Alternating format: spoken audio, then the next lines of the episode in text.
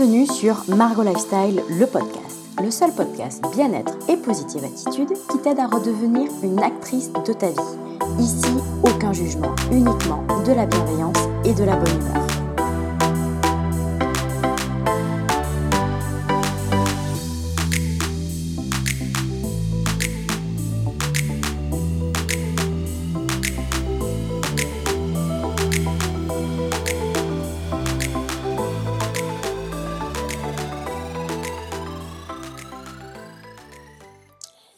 Bienvenue dans ce sixième épisode de Margot Lifestyle, le podcast.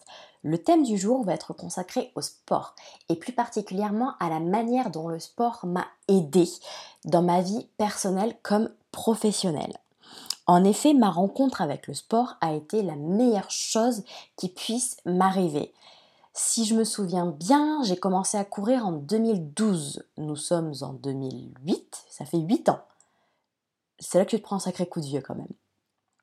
Bref, j'avais envie de partager vraiment avec toi euh, comment le sport m'a aidé au-delà euh, d'une simple perte de poids. C'est bien plus que cela.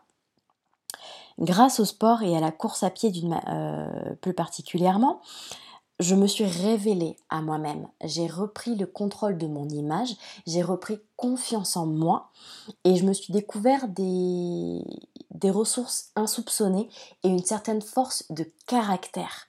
Et j'ai appris à utiliser cette force de caractère, ces ressources que je venais de découvrir dans le sport pour persévérer dans mon entraînement, progresser pour passer d'une nana qui avait du mal à courir 5 minutes à une nana qui a couru un marathon.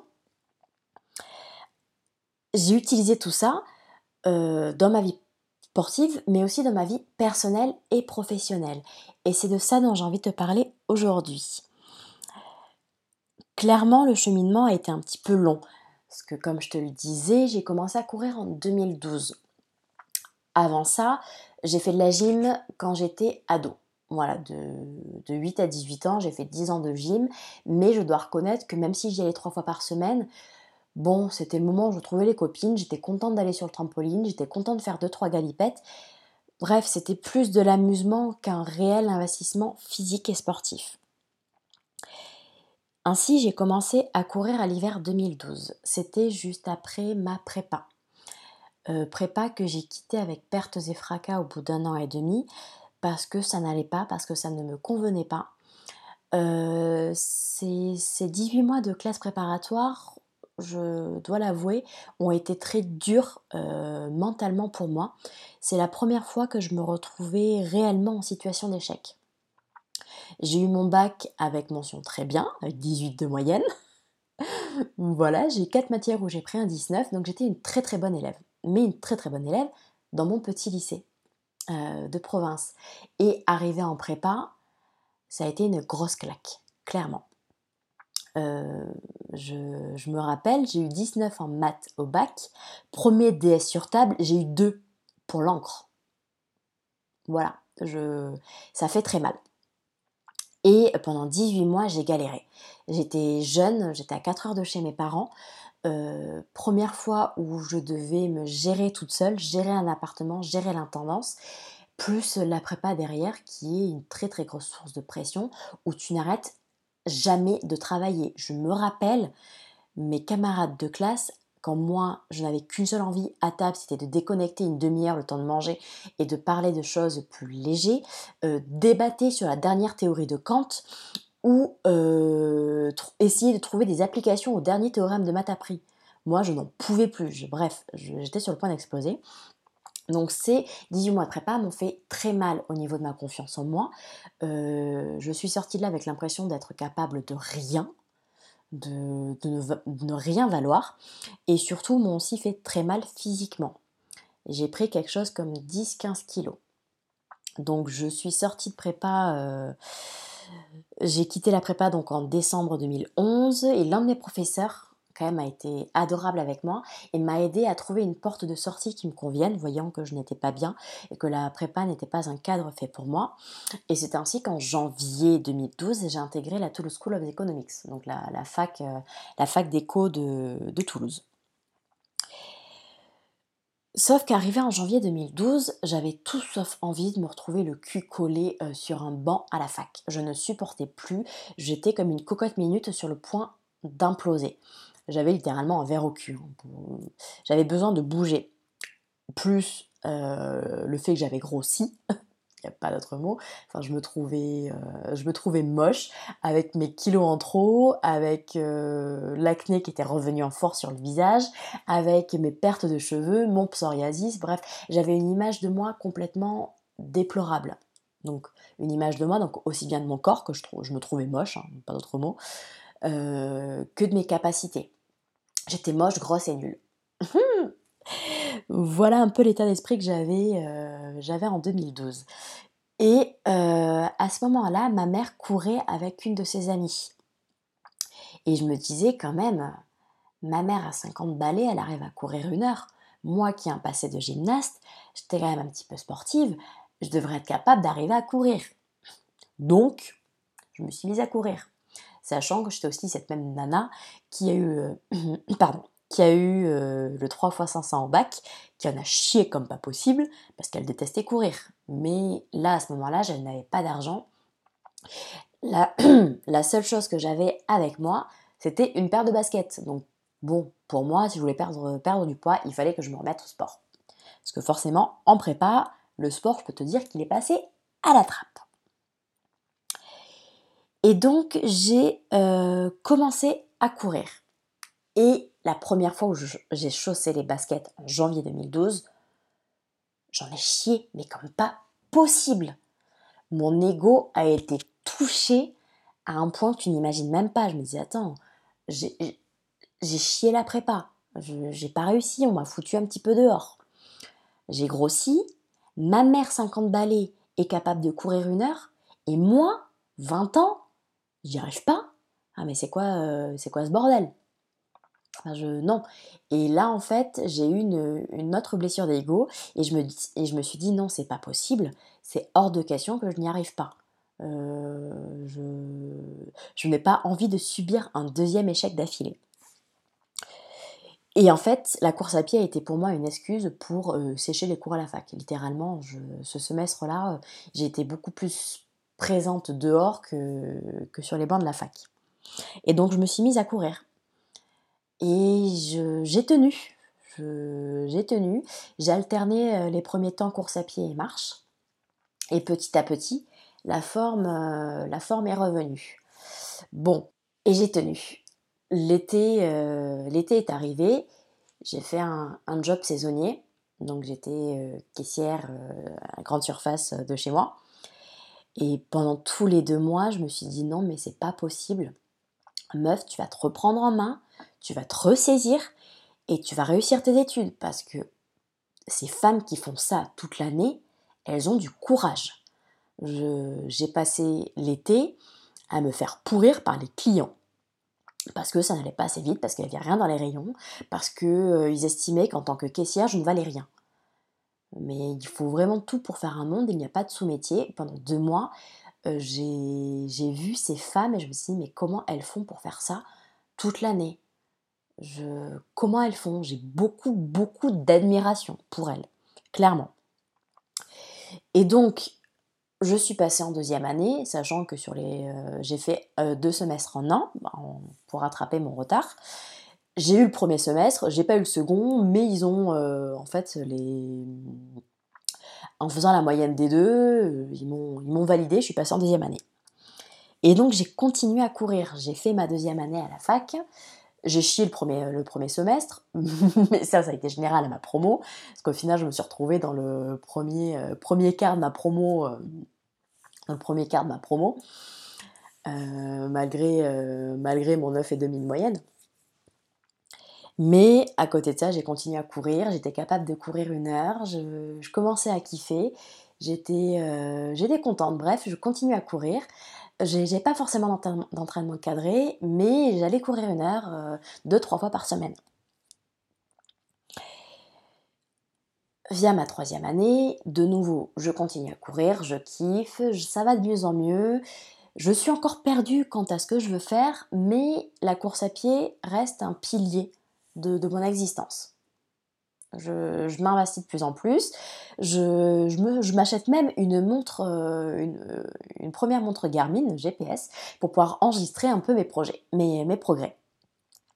Puis arrive mon Master 1 que je fais en Erasmus à Prague.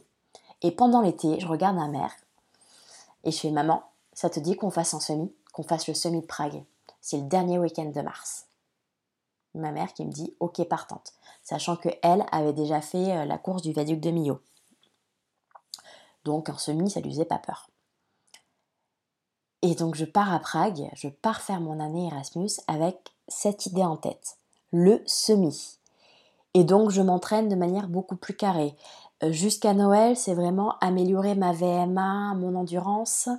Euh, voilà, et je travaille un peu beaucoup les 10 km. Et je me mets vraiment aux sorties longues à partir de janvier. Parce que ça me fait trois mois, janvier, février, mars, euh, sachant que c'est le dernier, week-end de mars. Et donc je me prépare, je m'entraîne, je fais mes sorties longues. Arrive le jour J de, de ce, de ce semi-marathon. Et là, j'y arrive. Enfin, j'ai kiffé ma course à un point, tu n'imagines même pas. Je l'ai fait. Au moment où j'ai franchi la ligne d'arrivée, ça a été comme une vague de soulagement qui s'est abattue sur moi. Je, me suis rendu compte, oui, que j'étais capable. Je l'avais fait. J'étais passée de cette fille qui détestait courir, qui avait subi les 3 fois 500 au bac, qui avait eu un 12 de moyenne juste parce que la prof savait que j'étais bonne élève et qu'elle voulait pas plomber ma moyenne, à cette nana qui avait fait un semi-marathon. Voilà. Ok, je l'avais fait en mode tortue, mais c'est limite, mais c'est même pas le plus important. Je l'ai fait. Mon master de se passe, je continue à courir. Là, j'intègre à ma routine sportive le fitness, donc je vais à la salle deux à trois fois par semaine. À partir de ce moment-là, je commence véritablement à perdre du poids. Mais je suis passée à un stade où c'était que secondaire. Ma perte de poids était vraiment secondaire au bien-être mental euh, que m'apportait la course à pied et le renfort. Parce que ça me montrait que j'étais capable. Euh, j'ai appris à avoir une certaine rigueur, à avoir une certaine euh, certaine persévérance. Et ça, cette rigueur, cette persévérance que j'ai eue dans le sport, dans l'entraînement, j'ai réussi petit à petit à le calquer sur... À calquer en fait dans ma vie personnelle et professionnelle. Surtout que j'étais en Master 2, c'est le moment où je me rendais compte que mes études ne me plaisaient pas du tout, mais que je ne savais pas du tout ce que je voulais faire. Donc ça m'a permis en fait de, sur cette dernière année de serrer les dents pour malgré tout décrocher mon diplôme parce que je ne me, voyais pas arrêter à ce moment-là ne sachant pas ce que je voulais faire en vrai. Donc je m'étais dit bon ben finis tes études, décroche ton diplôme, au moins tu auras ça. J'ai décroché mon diplôme, je me suis battue pour avoir un stage de fin d'études qui m'intéressait donc stage que j'ai eu, et je suis partie à Paris. Et c'est là où ma pratique de la course à pied a connu un, sacré virage, où j'ai découvert les Adidas Runner, où j'ai rencontré Johan, mon coach, où ben, en fait j'ai kiffé, je me suis mais alors vraiment fait plaisir, et j'ai adoré ça. J'ai pas d'autres mots, j'ai adoré ça, sachant que sur mon master, durant mon master en 2015, j'ai couru le 2016 pardon, parce que 2015 était Prague. Donc en 2016, j'ai couru le semi-marathon de Bordeaux. Et euh, ça a été. Voilà, c'est 9, 9, avril 2016. J'ai kiffé, j'ai eu mon deuxième semi-marathon. Et vraiment, j'ai adoré ça. Et arrivé à Paris, ben, je me suis retrouvée en fait dans cette frénésie des courses. J'ai réussi à avoir pas mal de dossards pour faire plein plein de courses et j'ai adoré. J'ai énormément, énormément progressé au contact d'Adidas Runner. Donc moi j'étais à Odéon. Et, euh, et c'est là que ben, en fait je, mon amour de la course à pied s'est vraiment renforcé. Et donc j'ai fait des semis, des 10, des, des 15. Et surtout, ben, je me suis lancé le défi du marathon. Voilà, le marathon de Paris pour le 9 avril 2017. Bon, clairement, le semi de Bordeaux qui avait eu lieu pile poil un an avant, c'était le moment où je m'étais dit ouais, ça me ferait bien plaisir. Et mon parrain m'avait dit à ce moment-là, parce que je faisais la course avec lui, si tu lâches rien, si tu as envie, je te paye ton dossard. Et donc effectivement, il m'a payé mon dossard et euh, pendant un an, j'ai rêvé ce marathon. Et je me suis préparée clairement, je me suis entraînée, je me suis euh, j'ai pris des claques, notamment aux 20, 20 km de, Paris, qui avait eu lieu exactement 6 mois avant, donc le 9 octobre 2016, si mes souvenirs sont exacts. Je m'étais prise une sacrée claque, et c'est à partir de ce moment-là où j'ai pris la décision d'avoir un, coach, un entraîneur, parce que toute seule, je n'arrivais pas à gérer mon entraînement, que c'était mon premier, mon premier semi, et donc c'était trop, enfin mon premier marathon, pardon, et que je n'avais pas la prétention de dire que j'étais capable de m'entraîner toute seule. Et donc je me suis entraînée avec Johan. Nous avons commencé la prépa au 1er janvier. Et je remercierai jamais assez Johan parce qu'il a eu, euh, il a eu les mots en fait pour euh, m'aider mentalement à me préparer à ce marathon, mais pas que. Entre autres, je passais mon temps à dire que euh, c'était trop beau pour être vrai, que j'y arriverais jamais, que, euh, que c'était voilà, que c'était beaucoup trop compliqué, que j'arriverais pas. Et puis il m'a regardé, puis il m'a dit, mais tu sais qu'à chaque fois qu'on se voit, tu me dis ça. C'est trop beau pour être vrai. Mais pourquoi ce serait trop beau pour être vrai? Est-ce que tu te rends compte que quand tu dis ça, tu t'auto-sabordes, tu te mets une limite, tu t'empêches de réussir? Et ça m'a fait réfléchir. Et je me suis dit, mais oui, en fait, je me dis toujours, c'est trop beau pour être vrai. Mais pourquoi ce serait trop beau pour être vrai? Pourquoi moi, je ne le mériterais pas? Et donc lui, il a enchaîné en me disant, mais à partir du moment où tu te donnes les moyens, fais tout pour y arriver. Puis après, donc il a repris sur le marathon, il dit, bon, c'est ton premier marathon. Effectivement, c'est un objectif très ambitieux. Entraîne-toi pour. Voilà, fais tout pour y arriver le jour J. Le jour J, tu vois. Parce que, ben, voilà, c'est le marathon, c'est le marathon est impitoyable. Tu as beau te préparer euh, comme il faut physiquement, le jour J, si t'es pas bien, t'es pas bien et tu n'y arrives pas. Voilà, c'est tout. Il m'a dit, tu prépares ce marathon, tu t'imagines tous les jours, tu visualises ta réussite, tu, visualises, tu te visualises en train de franchir une d'arrivée, et le jour J, tu vois. Tu y arrives, c'est génial, franchement, il n'y a rien d'autre mot, enfin, ce sera magnifique. Mais si tu n'y arrives pas, ben, c'est pas grave, tu auras appris, dans tous les cas, tu auras progressé parce que tu, seras sorti de ta zone de confort, tu auras repoussé tes limites, tu auras progressé, tu apprends, et six mois plus tard, tu réessayes. C'est pas grave, hein, c'est que de la course à pied. tu ne joues pas ta vie hein, sur ce marathon.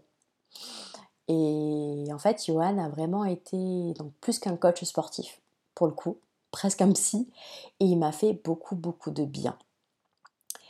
Et le jour J du marathon, ben, tout s'est passé, mais alors comme sur des roulettes, exactement comme je l'avais imaginé pendant mes séances d'entraînement. Et j'ai franchi cette ligne d'arrivée avec le sourire. Bon, je t'avoue que j'ai euh, pleuré cinq minutes après derrière. J'ai les, euh, les larmes qui sont, qui sont montées, mais des larmes de joie, des larmes de soulagement je ne pensais pas que un an avant, je ne pensais pas être capable de faire ça. Et en fait, je me suis prouvé que si. Je me suis prouvé que j'étais capable de beaucoup, que voilà, enfin, à partir du moment où j'avais un objectif, je m'organisais pour en différentes étapes, que je faisais tout voilà, que je m'entraînais, que je me donnais les moyens.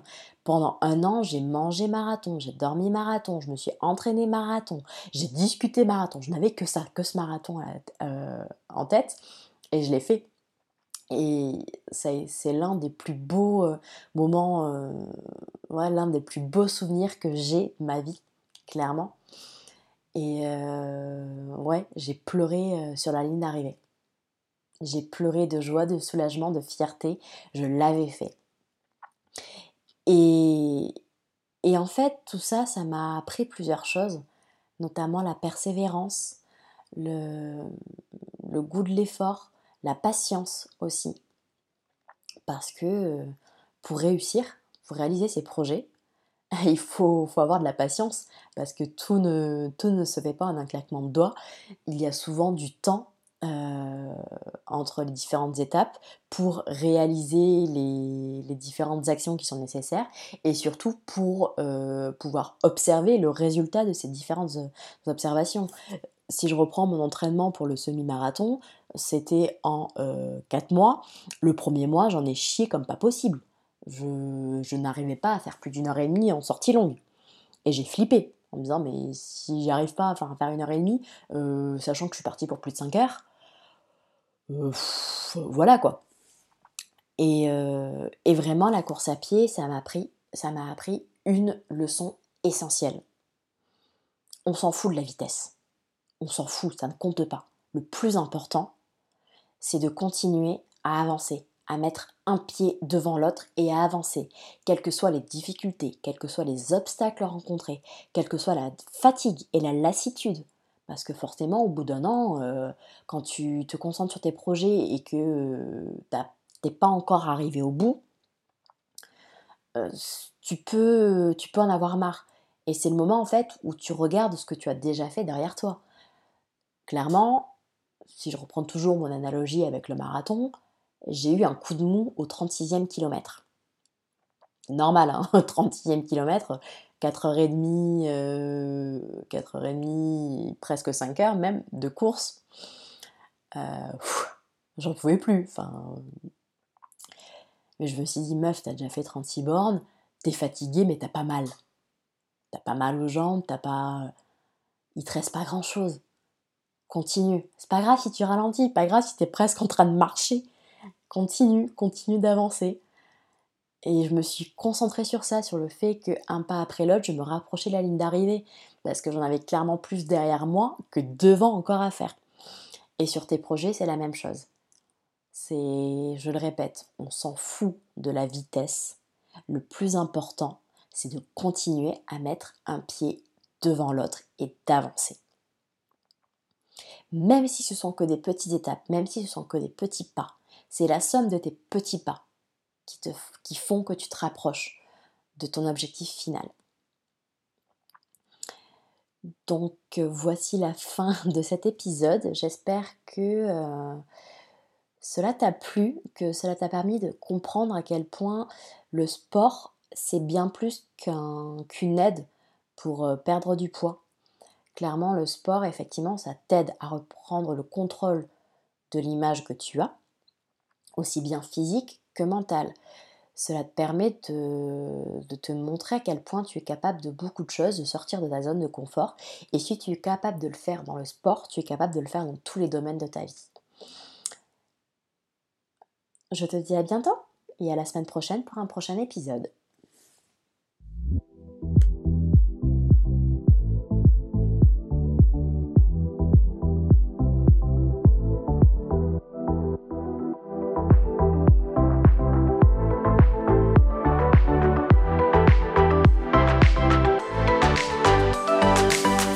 C'était Margot Lifestyle, le podcast. J'espère que ce shoot de bonne humeur t'a fait du bien.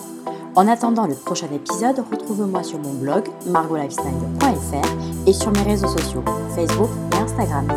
À bientôt!